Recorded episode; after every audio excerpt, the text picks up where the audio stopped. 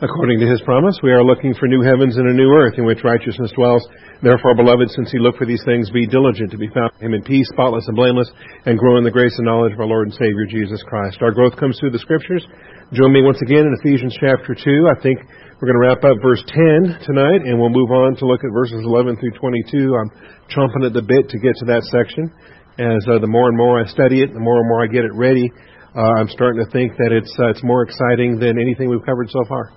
And that's a lot, because man, we had the paterological benediction of verses 3 through 14 in chapter 1, and we had the, the thankful wish prayer that followed that in, uh, in chapter 1. We have this powerful salvation passage here in chapter 2, verses 1 through 10. Uh, don't get me wrong, I love Ephesians 2, 8, 9, and 10. It's, it's a great text, and I'll keep on using it in my evangelism but uh, you'll see what I'm talking about when we get into verses 11 through 22. And it's going to be very edifying. It's going to be very uh, worthwhile. And it solves a lot of the problems people have when they get to chapter 3, which I'm starting to suspect that people uh, get into chapter 3 and start forming their opinions there, uh, and, and they fail to process chapter 2 before they get to chapter 3. So, anyway, that's my theory at this point, and we'll see if, uh, if that plays out uh, through the course of our development. Before we do any of that, though, this is uh, important that we start with the word of silent prayer. God is spirit, he must be worshipped in spirit and in truth. Let's take a moment to quiet our hearts, confess any sin, and uh, be prepared for the study of the Word of God. Shall we pray?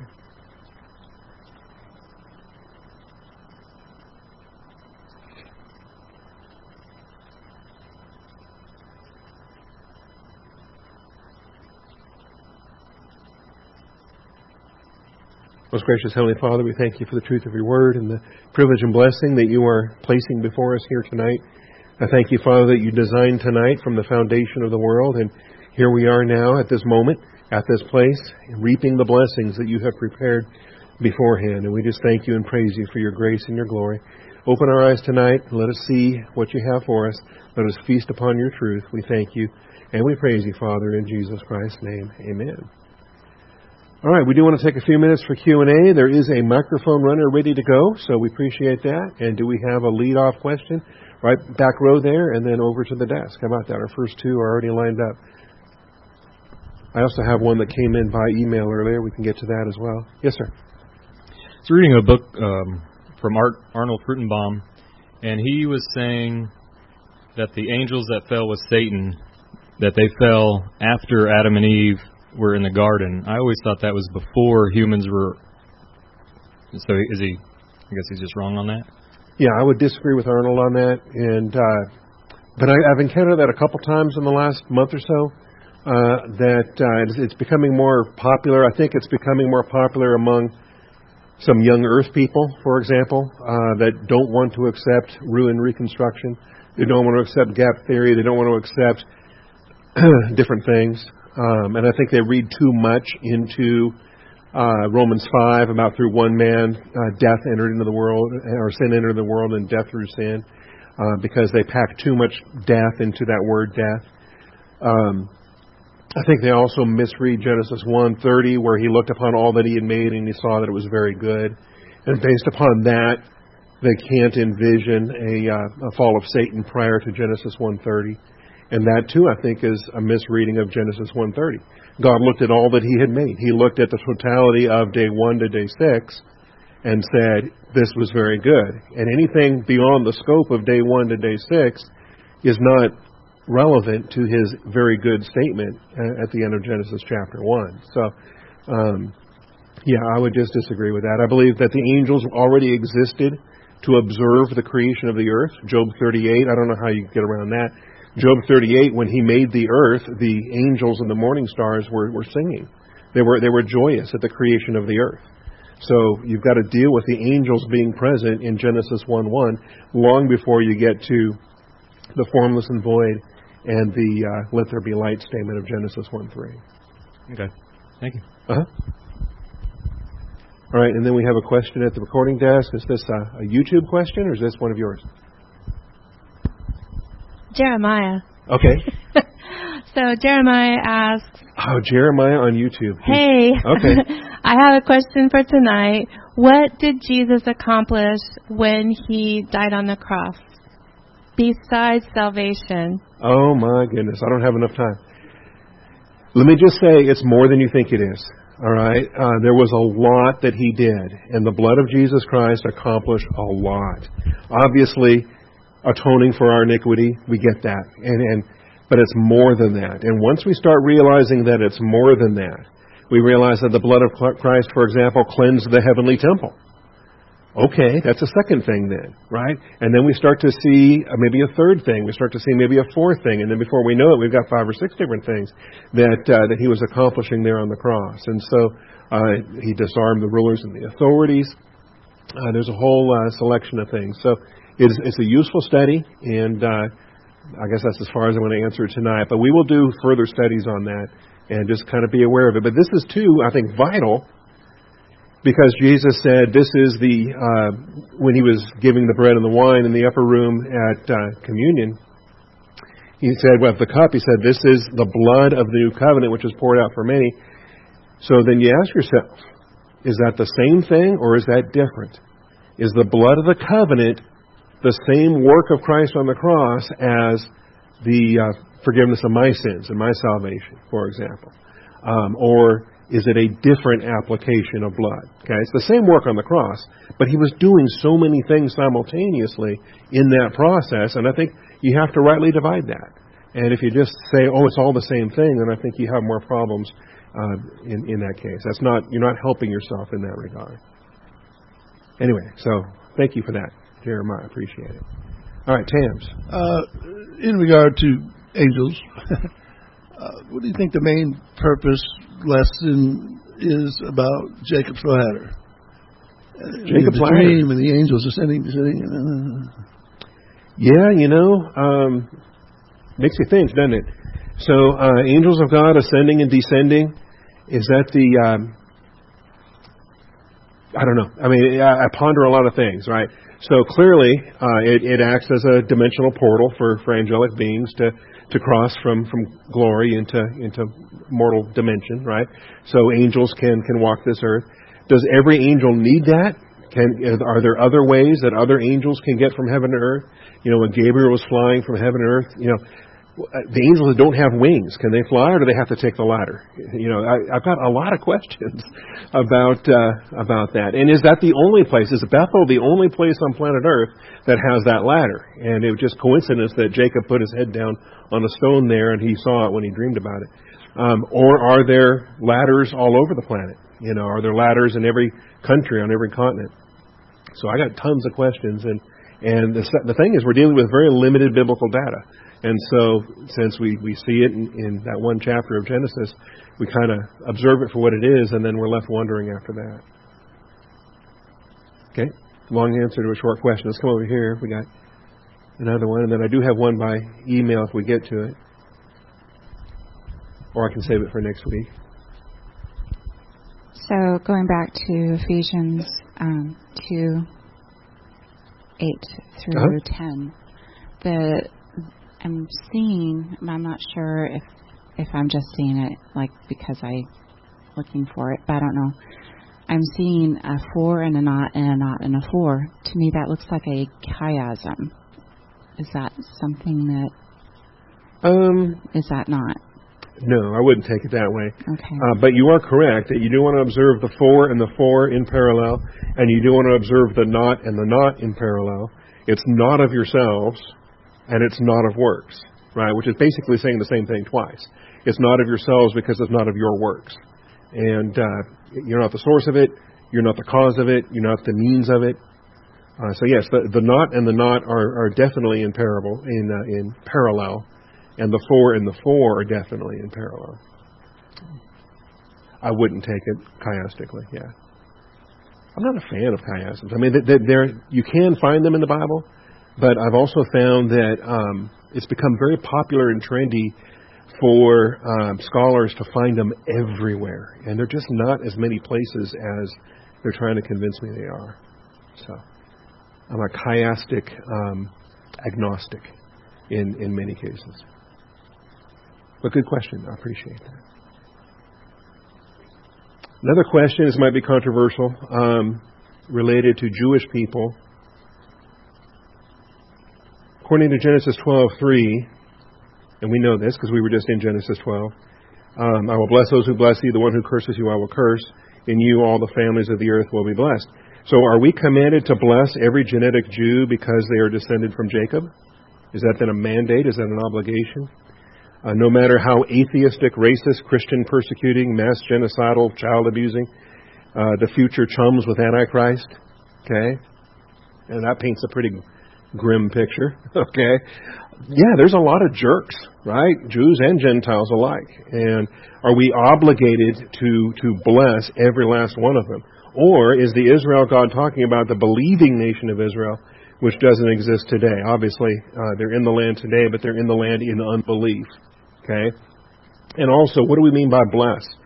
Uh, in my mind, the best blessing we can provide is the gospel to every unbelieving Jew we meet and every unbelieving Gentile we meet. That's how we bless them in uh, in that respect. We obviously don't want to curse them, but I would also point out Genesis 12:3 is not a command. It doesn't tell us to bless every Jew we meet. It does say though that as we bless them, we will be blessed.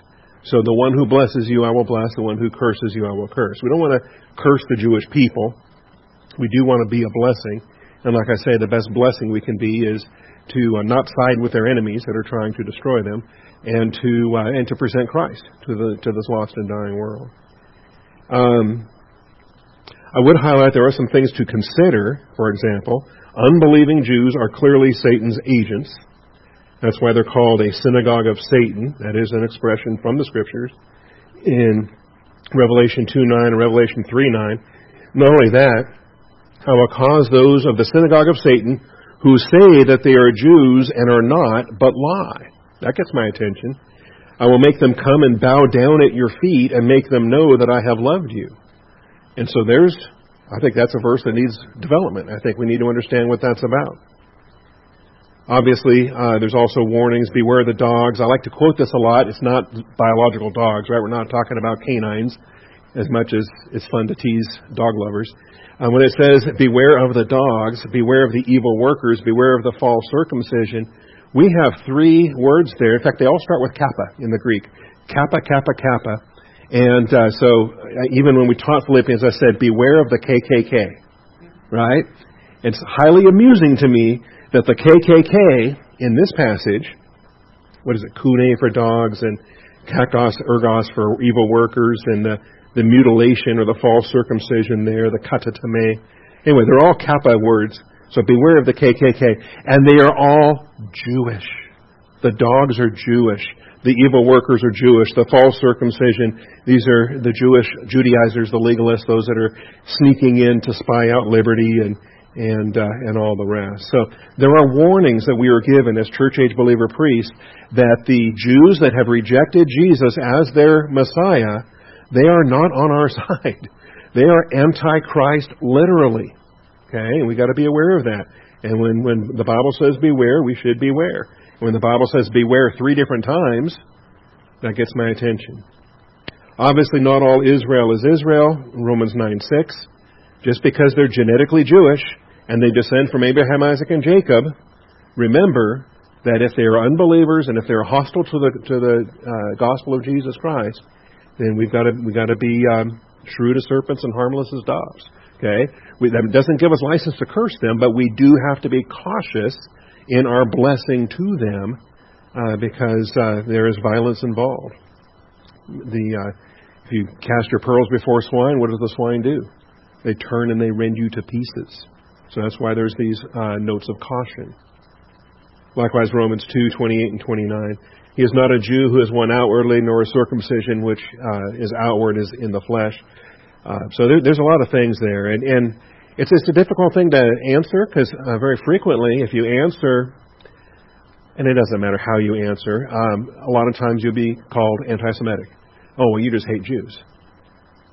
Where in the last two minutes did you hear me say anything about hating Jews? Okay.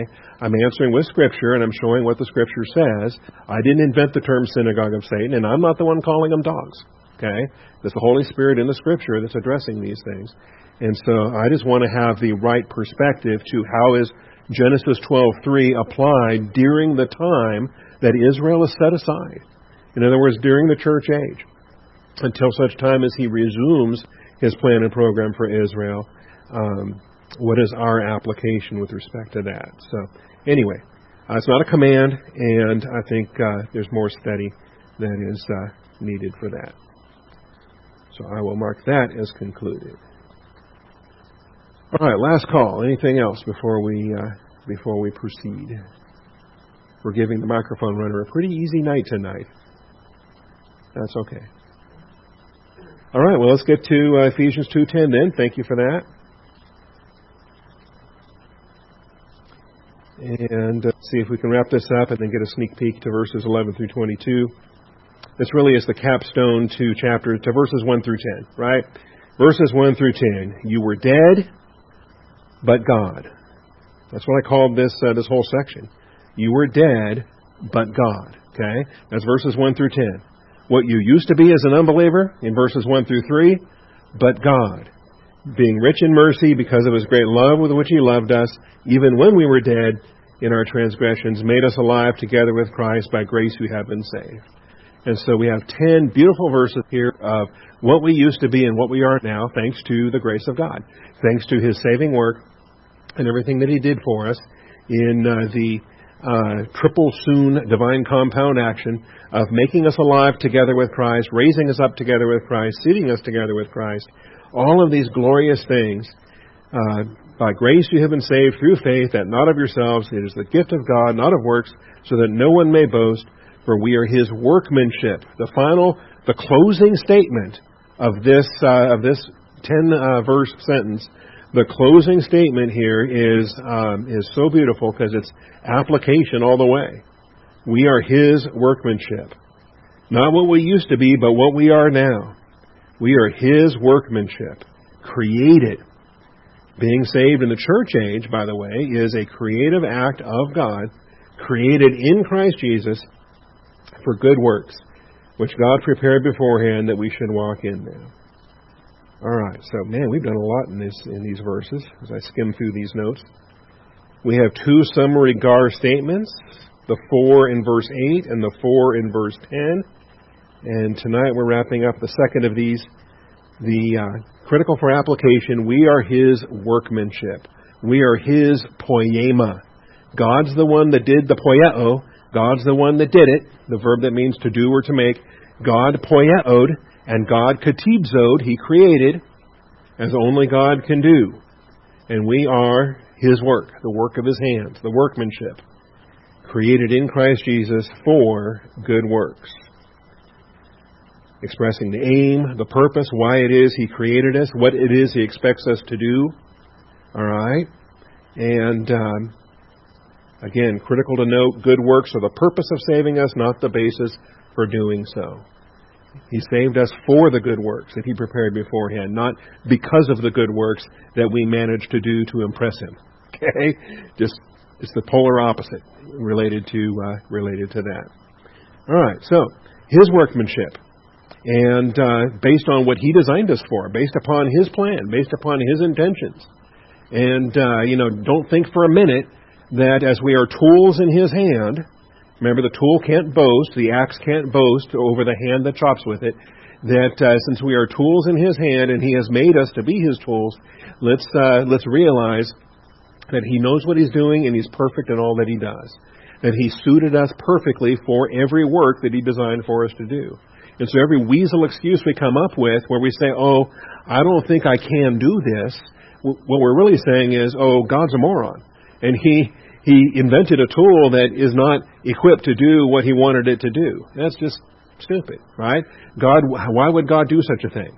Since he created us for every task he designed us for, we are uniquely suited to accomplish those tasks, so much so that nobody else in this world can do what we were designed to do. Right? We are custom tools in his hand, custom creation. And we can appreciate that as well. God prepared beforehand so that we would walk in them. And this is the last uh, item we want to deal with the doctrine of the Christian walk. We've talked about these things before.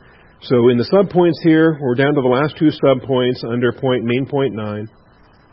Uh, subpoint C: Every good work we are saved for and expected to do in Christ was prepared beforehand by God the Father. Okay, so it's not an afterthought; it's a forethought. It's not uh, it's not uh, Plan B or any other thing. It's Plan A. It's what God has always intended from forever, from eternity past, from the foundation of the world. The good works are prepared beforehand so that we would walk in them. This is I find this to be glorious. I find this to be comforting.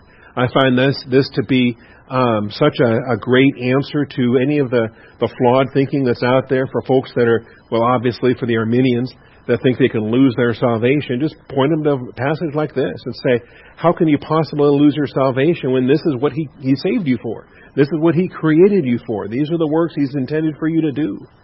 And uh, he prepared them beforehand, knowing, of course, your failures and your weaknesses and the, the different uh, problems you're going to have along the way. Didn't stop him from creating you and saving you and doing all these things. So stop making excuses and, and get to the work.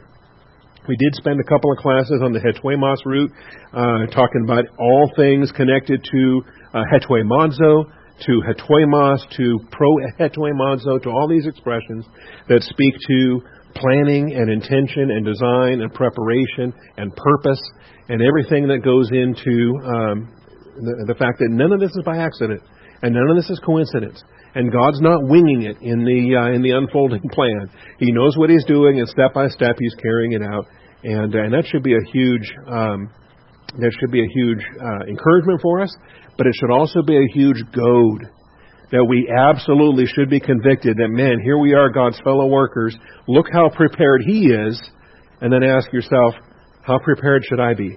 Right? Uh, does, if he's as if he's as prepared as, as the Scripture describes him, why am I not better prepared? I, I really should get more focused on my own uh, spiritual growth and gifted development and, and preparations and everything so that I can be um, the best coworker that I can be to accomplish these things that He has uh, prepared. So, a lot that goes into that. And then finally, these good works are not just expected to be done, they're expected to be walked in.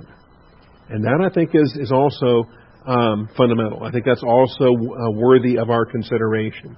So it doesn't say here the good works which God prepared beforehand so that we should do them, is that we would walk in them.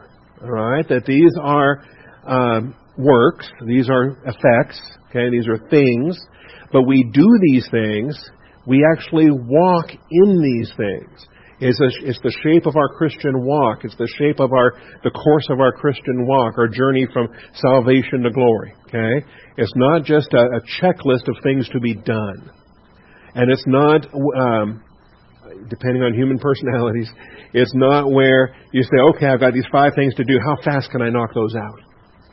It's not about how fast you knock them out. It's about achieving everything He's designed for you in the course of that walk which means as we run with endurance the race that's set before us, okay? I'm using walk and race kind of interchangeably here. But this walk is, is a journey from salvation to glory, and it's got to got to be on His timetable. We've got to be on His route.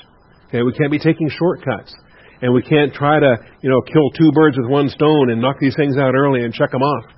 And then, uh, and, and why are we trying to do that anyway?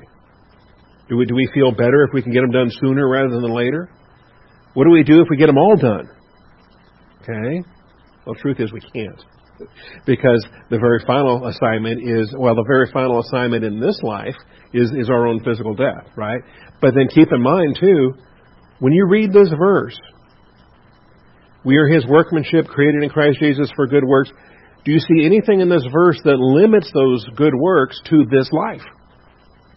Or do we also have prepared works in the next, in resurrection, in the millennial kingdom, in the fullness of time? Are there things we're expected to be doing after the resurrection, after we return with Christ in glory? Are those also prepared beforehand that we should walk in those as well? I submit to you, the answer is yes. That uh, the Father has planned every good work, not just the ones uh, from between Pentecost and rapture, but He's uh, included every good work right up until the out, the omega moment of uh, Jesus delivering to the kingdom to the Father that God may be all in all because we will continue to be working in Christ and with Christ throughout those thousand generations of the fullness of times. You think the new heavens and new earth is, is just retirement? we're kicked back on clouds and playing our harps and just, you know, drinking wine and doing nothing? Okay? That's a pretty pathetic view. That's almost a Muslim view of, of heaven. What, what are we thinking about? Okay?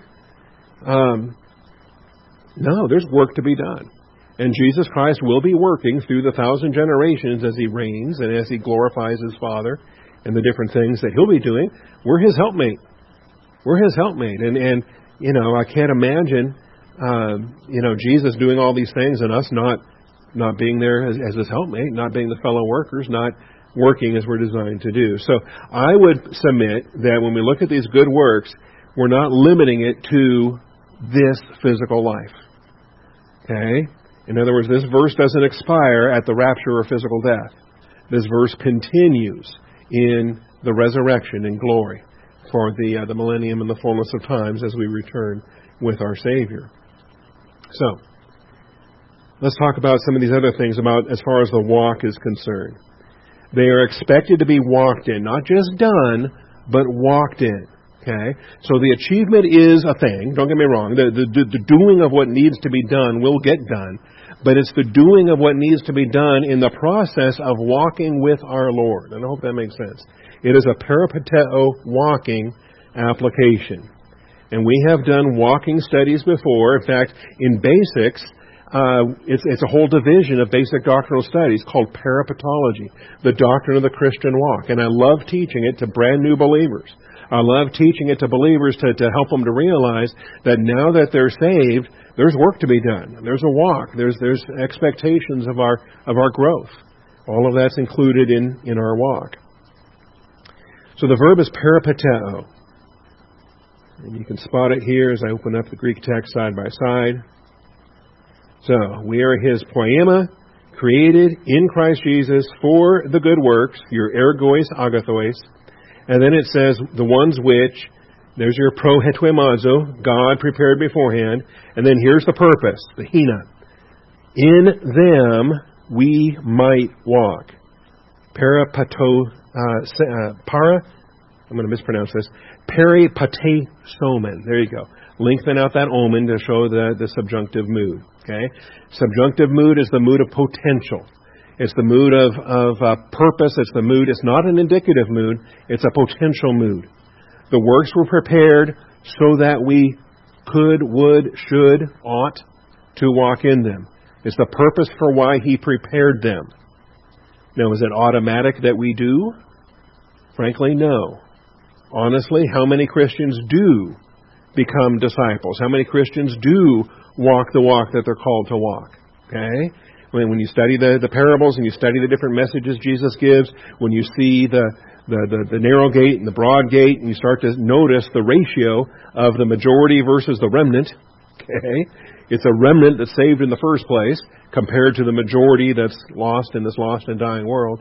And then even among believers, how many are fruit bearing believers?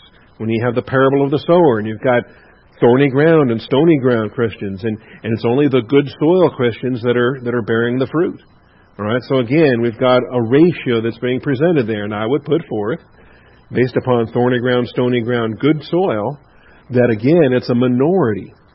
It's a smaller ratio of those that are bearing fruit compared to the non bearing fruit. Okay? Not saying that it has to be a two to one ratio, but that is the ratio that the parable of the sower presents. Thorny ground, stony ground, outnumbering the good soil Christians two to one. But then, even within the good soil, is there not a degree of, of difference in production? Some will bear fruit 30 fold, some 60 fold, some 100 fold. So, again, even within the good soil, there is still the, the remnant of a remnant of a remnant of a remnant. How many are hundredfold productive Christians compared to the 60 fold productive Christians, compared to the 30 fold productive Christians? Okay? And I'm not trying to knock the 60 fold or the 30 fold thank God they're producing something. Because they're not thorny ground, stony ground. At least they're bearing fruit. But they're not bearing as much fruit as has been prepared beforehand that they should walk in them. Okay? Do you believe that God the Father prepared hundredfold fruit for every single one of his children that is designed to give the maximum glory for Jesus Christ? Or do you believe the Father looked at that person and said, eh, that's a that's a 30 fold producer. Okay? I don't see that. Okay?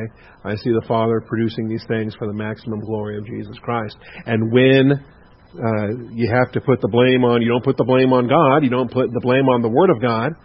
The blame is squarely, every single time, the blame is on the believer who fails to apply faith to that which is he has been entrusted with. Okay? That's why uh, they didn't enter into the promised land. That's why they, the Exodus generation died in the wilderness. Don't blame God. Don't blame the Word of God. Don't blame the promises. The book of Hebrews says they did not apply faith. And that's where the breakdown occurs. So, uh, yes, the works are prepared beforehand that we would walk in them, should walk in them, could walk in them, ought to walk in them. Whether we do or not, this then it behooves us to be mindful of these things and uh, and to, to stay in His will, to stay walking in the light, and to uh, run with endurance the race that is set before us.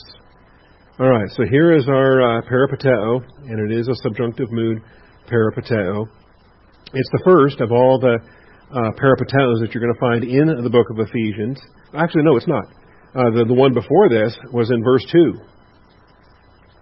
because we're already walkers. We were walkers before we got saved. When we were dead, we were walkers. Remember when you were dead in your trespasses and sins, in which you formerly walked, according to the course of this world, according to the prince of the power of the air. So, fallen humanity, in our lost estate, in Adam, before we get saved, we're already walkers. We're already people that, that engage in the peripateo expectations or the peripateo activity uh, that we're designed for. There's a conduct of our lives as unbelievers, but now there's a new conduct of our lives as believers. And the best part is, it's not according to Satan's design, it's according to God the Father's design. Because He's the one that charted this out. He's the one that planned all this. All right? And, uh, and I find this to be wonderful. I find this to be, um, you know, I'm, I'm thrilled that uh, I'm no longer a slave to this old walk, this walk that Satan set up, this walk that my sin nature thrives in, this walk that, that is so conformed to the fallen cosmos, it's, it's not even funny. I'm glad that walk's gone, okay? Or it should be gone. But the new walk that the Father has put before me, that's what I want to engage in. So the use in verse 2, the use in verse 10, those are the first two of, uh, of the uses that we have here in Ephesians. And we're not done. There are more to come. Okay?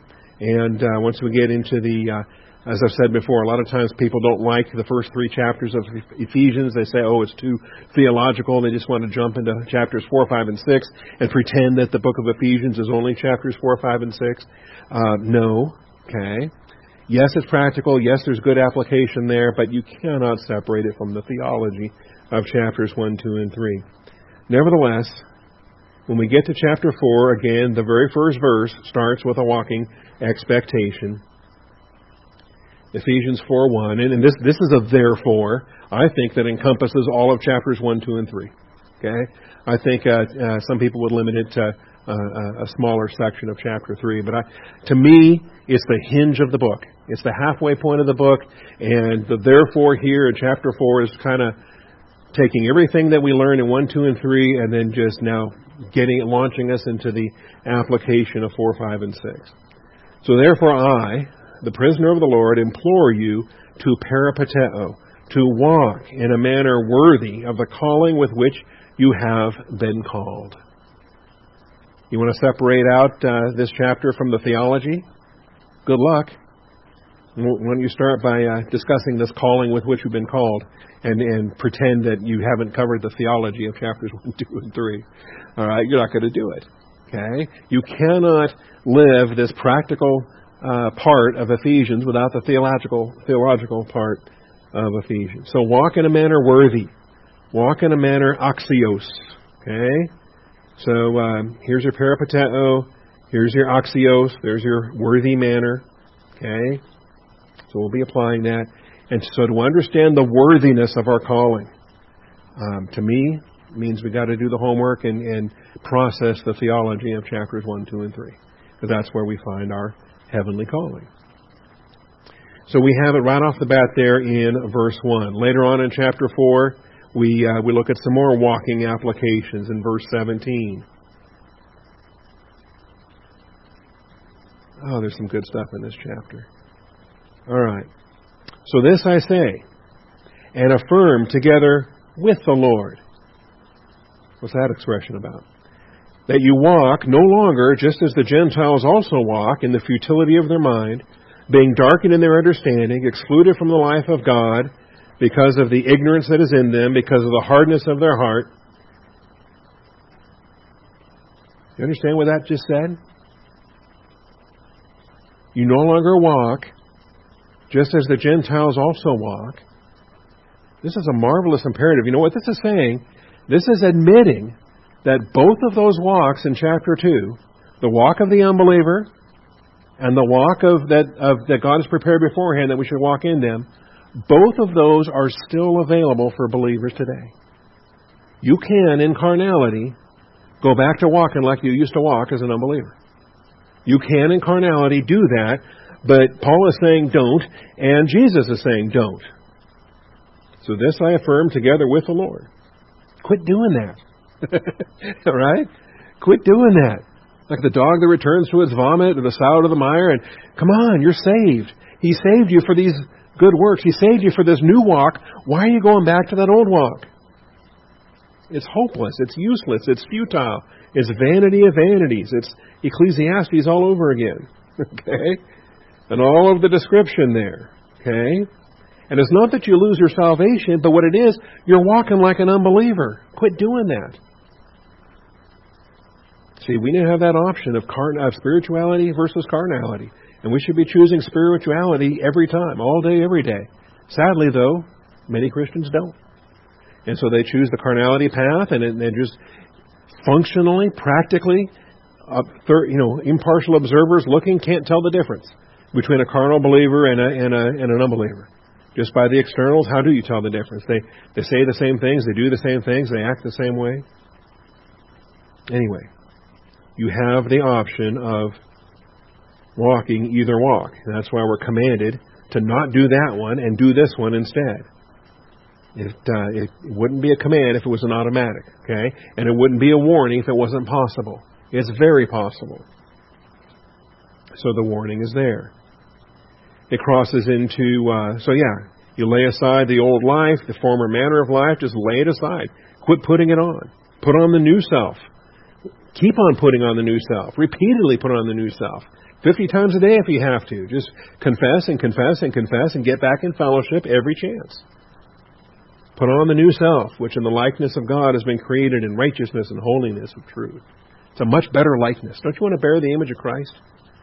Aren't you tired of bearing the image of Adam? That first Adam? Goodness. Okay, the time past is sufficient, however long that was. Um, some of us got saved earlier, and some of us got saved later, and some of us have logged more carnality hours in after salvation than others.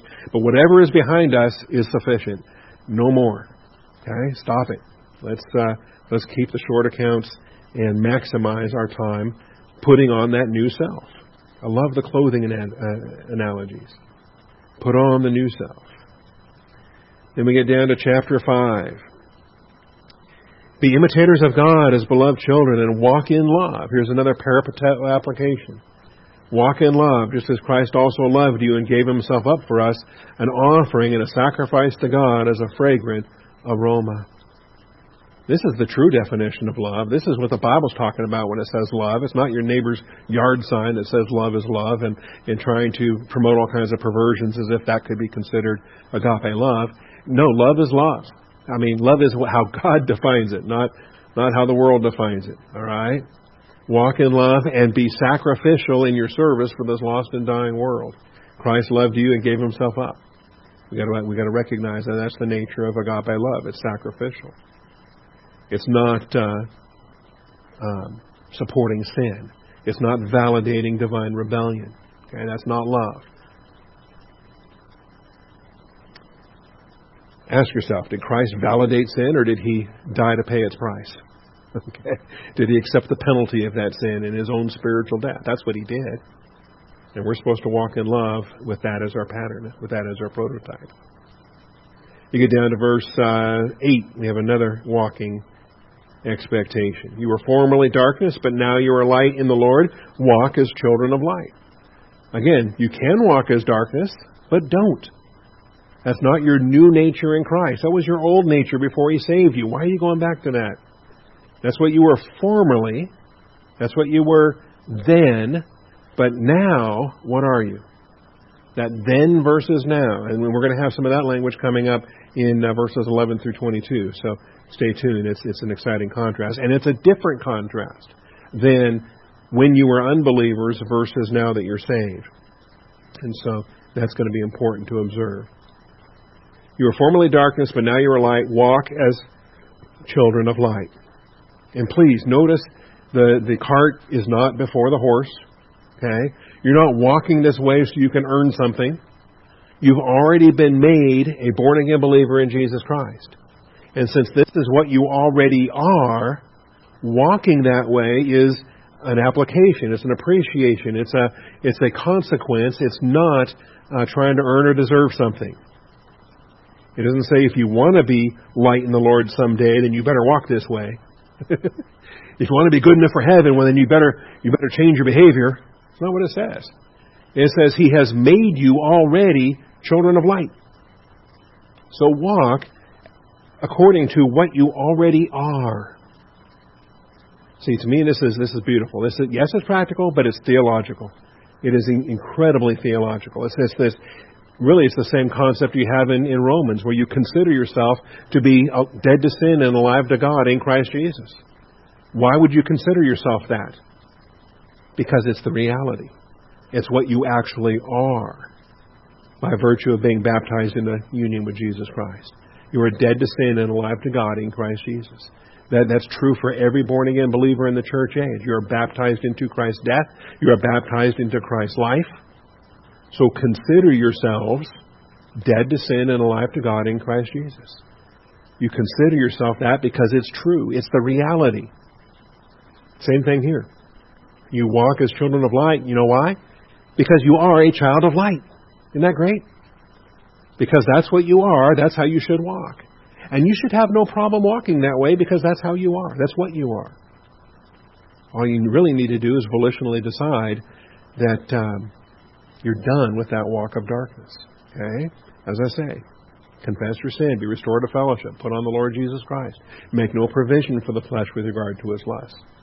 As you're walking in fellowship, as you're walking in the light, these things happen. It's, it's uh, pretty simple, really, when it comes down to it.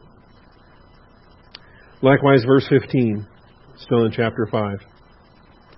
Therefore, be careful how you walk, not as unwise men, but as wise. All right, so this gets my attention too. When the Bible tells me to be careful, that gets my attention. Just like when it says beware, that gets my attention. The Bible doesn't put warnings out there if there's nothing to be concerned about. If there's nothing, if, if, if really there's no danger, there's no, nothing to be warned about, that's not how the Bible works. Okay? our, our stupid culture does all the time. we live in a dumb culture where lawyers have put dumb warning labels on all kinds of dumb products. You buy an iron, and the, on the packaging of the iron it says, "Don't iron your clothes while you're wearing your clothes." Okay, it's just really anyway, this whole website's dedicated to the stupid warning labels, and they're they're, they're amusing. You can you can waste some time and enjoy it, um, but that's not the Bible. The Bible does not have a single, not one, worthless warning label. Okay, every warning in the Bible is there for a reason because God wants us to be on the alert. He wants us to be careful. In other words, the Christian walk is not designed for us to just wing it or, or be sloppy about what we're doing in the church age. I think that's pretty obvious. Not as unwise men, but as wise. I mean, seriously? We're church age believer priests. We're living in the intensified stage of the angelic conflict. Satan has demanded permission to sift us like wheat. And you don't want to be careful how you walk? You want to just prance about like a like a fool? What are we what are we doing? Be careful how you walk, not as unwise men, but as wise, redeeming the time, making the most of your time this is where if you're not careful, the time's going to get away from you, and you realize, man, I didn't walk the walk I was supposed to walk, and I, I, I have a lot of opportunity costs that I let slip by because I was walking in darkness, and uh, it's you can't get that time back. So be careful. Redeem the time. Make the most of the time. I like redeem. Um, because the days are evil. And do not be foolish, but understand what the will of the Lord is. We're going to deal with that. It's, again, it's more name calling as uh, the, uh, you know, I'm not calling you a fool. The Bible's calling you a fool if you are oblivious to the will of God. Okay? And uh, that doesn't mean you'll have a season where certain decisions are still kind of pending or certain, uh, you know, there's a fork in the road coming up and you're still uh, weighing and considering and praying and all that normal stuff. We're, we're not denying any of that. But we're, at the same time, we're also saying the will of God is knowable. That once you do the procedures, once you seek His will, you ask, you seek, you knock, and then you, you reach that fork in the road and you take it. Okay? Who did I just quote? Was that Yogi Berra? I think so. Yeah, yeah, yeah. He says, when you come to a fork in the road, take it. I think that was Yogi Berra. Anyway, but take the fork that God is leading you to. Okay? Because the race set before you, if you're seeking His will, if you're walking with Him, and you don't know which way He's going, what kind of fool are you? Yeah, you're yoked to Him, are you not? So if He's going left, what way are you going? If He's going right, what way are you going? Do not be foolish, but understand what the will of the Lord is. Okay? We'll teach that. I'm going to harp on it pretty hard because it's been a favorite verse of mine for a long, long time. So these are the peripateo usages in Ephesians, and we got a ton of them. There's more. In fact, you can look at it's a it's really a, a hobby horse for the Apostle Paul. He loves the word, and he uses it in many epistles. We saw um, some of these other usages, so let me uh, show you how to get there, and then you can do this own study on your own. Right click the word walk, Make sure you select the lemma, peripateo. Once you got the lemma selected, then come over here and search the Bible. It'll give you every peripateo in the Bible. Okay? That's 97 of them in 88 verses. So depending on how much time you have and how much you want to look at, you might filter through. You can sift out because a lot of these are just basic normal usages of walking. Okay? People do a lot of walking.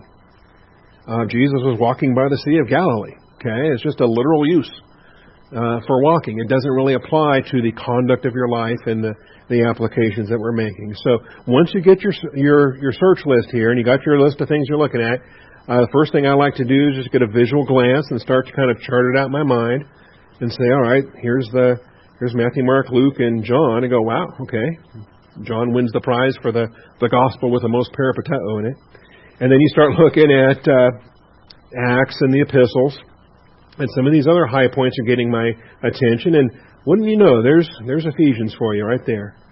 It's kind of the pinnacle of the Pauline peripateo uh, neighborhood. Okay, but you also spot okay four in Romans, First Corinthians. Uh, you get five of them there in Second Corinthians. Only one in Galatians, a lonely peripateo in Galatians.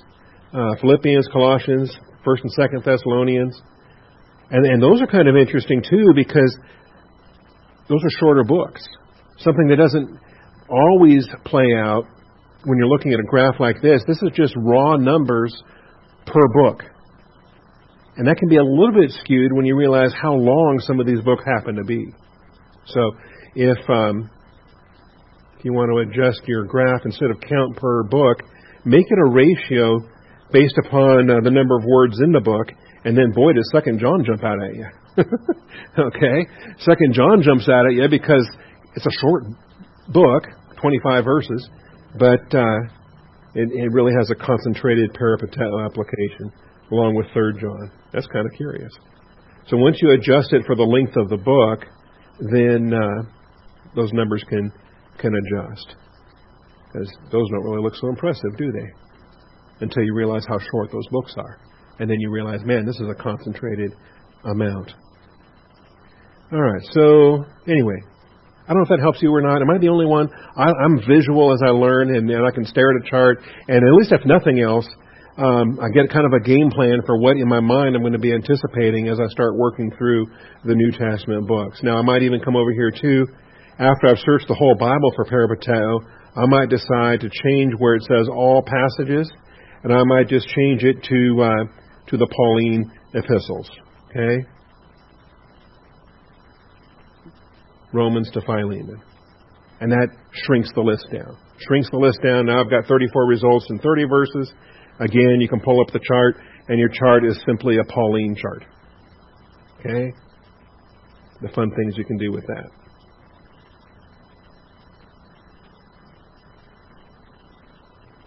Romans 6. We'll wrap this up, and then I'll give you a preview on uh, uh, for what's coming up in verses 11 through 22. But let's just grab a handful of these beyond Ephesians, okay? Because again, Paul is consistent in how he's using peripateo. And uh, this is our new position in Christ. Romans chapter 6, are we to continue in sin so that grace may abound? May it never be. How shall we who died to sin still live in it? Do you follow that? The whole logic, the argument of this chapter is we have a new nature in Christ. And that shapes our decision making. It shapes our walk. It shapes everything. How shall we who died to sin still live in it? It becomes unthinkable. Do you not know that all of us who have been baptized into Christ Jesus have been baptized into his death? This is true for every born again believer from the moment you're saved. This is your new position in Christ. Therefore, we've been buried with him through baptism into death so that as Christ was raised from the dead through the glory of the Father, so we too might peripateo, we too might walk in the newness of life. And you know something? It's the same subjunctive mood, it's the same potential, it's the same purpose and design for why it is that He saved us, why it is He created these good works, why it is that He baptized us into union with Christ, so that we are uh, identified with His death, burial, and resurrection. And as he was raised from the dead, what were we? We were raised with him. Remember the sunagero of that triple compound divine action? He was raised from the dead through the glory of the Father, so we too might walk in newness of life. This is our walk as church age believers in the newness of life. Romans 8 4. Hmm. He sent his Son and thank God that He did. Yet the law of the Spirit of life in Christ Jesus has set you free from the law of sin and death. Notice it's a done deal. It's accomplished. We already are saved ones. What the law could not do, weak as it was through the flesh, God did. Sending His own Son in the likeness of sinful flesh as an offering for sin, He condemned sin in the flesh. Alright? We couldn't do it, God did it. The law was useless, but the, the cross accomplished everything so that the requirement of the law might be fulfilled in us, who do not walk according to the flesh, but according to the Spirit. Isn't that beautiful? Point, point this verse to every legalist you know. Somebody that's trying to walk according to the flesh and accomplish something of merit that they think is going to make them a better Christian or better than the next guy or impress God with what they're doing. Just knock it off. Quit walking according to the flesh. Walk by means of the Spirit. Walk the new walk that's in Christ, the walk in the light, and uh, and you'll find, hey, you know what? The requirement of the law is fulfilled because Christ fulfilled it. Walk in Him. Don't try to fulfill it yourself. How dumb is that? Romans thirteen thirteen. Let us behave properly, or let us walk properly. It's the same peripateo. Don't like how they translated it, behave. They put, I'm sure, walk in the footnote there. Let us walk properly, as in the day, not in carousing and drunkenness, not in sexual promiscuity and sensuality, not in strife and jealousy. But it's not a legalistic list of do's and don'ts. It's not saying, you know, good people don't fornicate. It's saying you have a new nature in Christ, so walk that way. Put on the Lord Jesus Christ and make no provision for the flesh in regard to its lusts. Why are you putting on the old man? Put on the new man. That new man is called here the Lord Jesus Christ. Do we identify with him or not? When we're walking in the new nature, are we not walking in Christ? Is the life that we now live, is it no longer I who live, but Christ who lives in me? The more we see this, that we see that it's Christ in uh, all that we walk and all that we do. Unless you're carnal, okay? Um, Romans 14. If because of food your brother is hurt, you are no longer walking according to love, do not destroy with your food him for whom Christ died. This is what happens when you're a stumbling block and when you're tearing down. God says we should be building up one another, and you're busy tearing down one another. No. Don't make a non issue an issue. That's not how you walk according to love.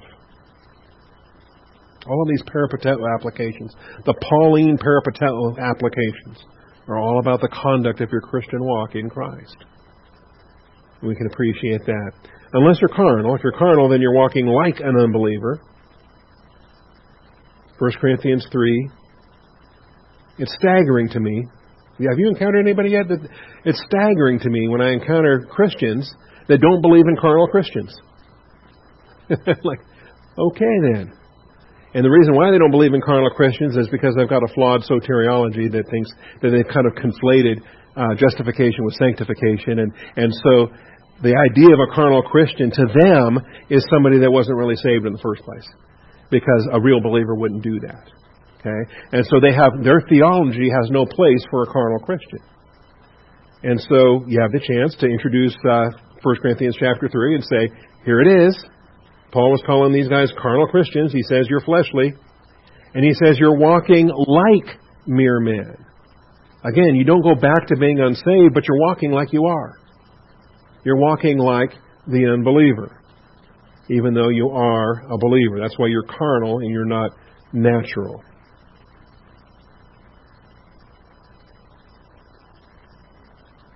As the Lord has assigned to each one, as God has called each, in this matter let him walk. And so I direct in all the churches. It's our gifts and calling. It's, it's our Christian walk, what it is that we're suited to do. Okay? What it is, the works are prepared beforehand. And so, um, you know, the, the Holy Spirit gives us our gift. Jesus Christ leads us in ministry, and God the Father works in and through us of His good pleasure. It's all about the works that He has prepared, and this is what we're supposed to walk in, as God has called each. And as I said, I've said several times, I had some um, couple of foolish years in reversion and darkness and, and stupidity.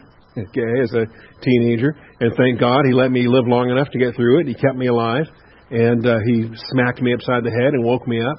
And the biggest thing of, of, of my wake up call was, man, this is not why He saved me. I've got a walk in front of me, and I'm not walking that walk. And it was heartbreaking. So, uh, as you've been called, walk. In this matter, let him walk. 2 Corinthians 4 2. We have renounced the things hidden because of shame, not walking in craftiness or adulterating the Word of God. Okay? Again, is this legalism? No.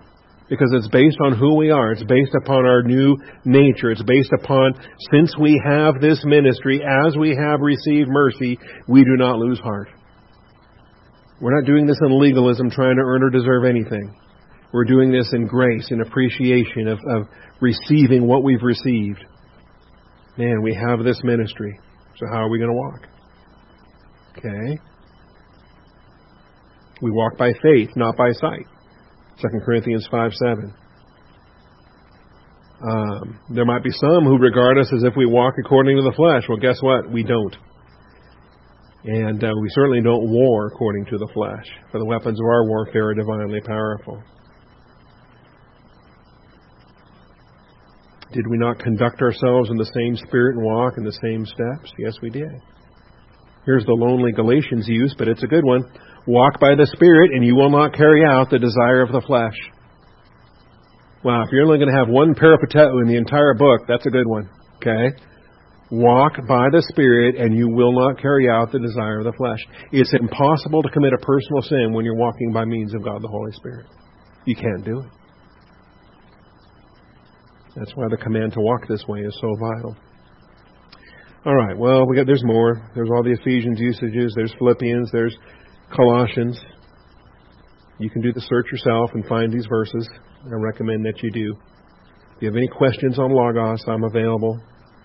All right. When we come back on Sunday, we're going to get to the next. You were, but.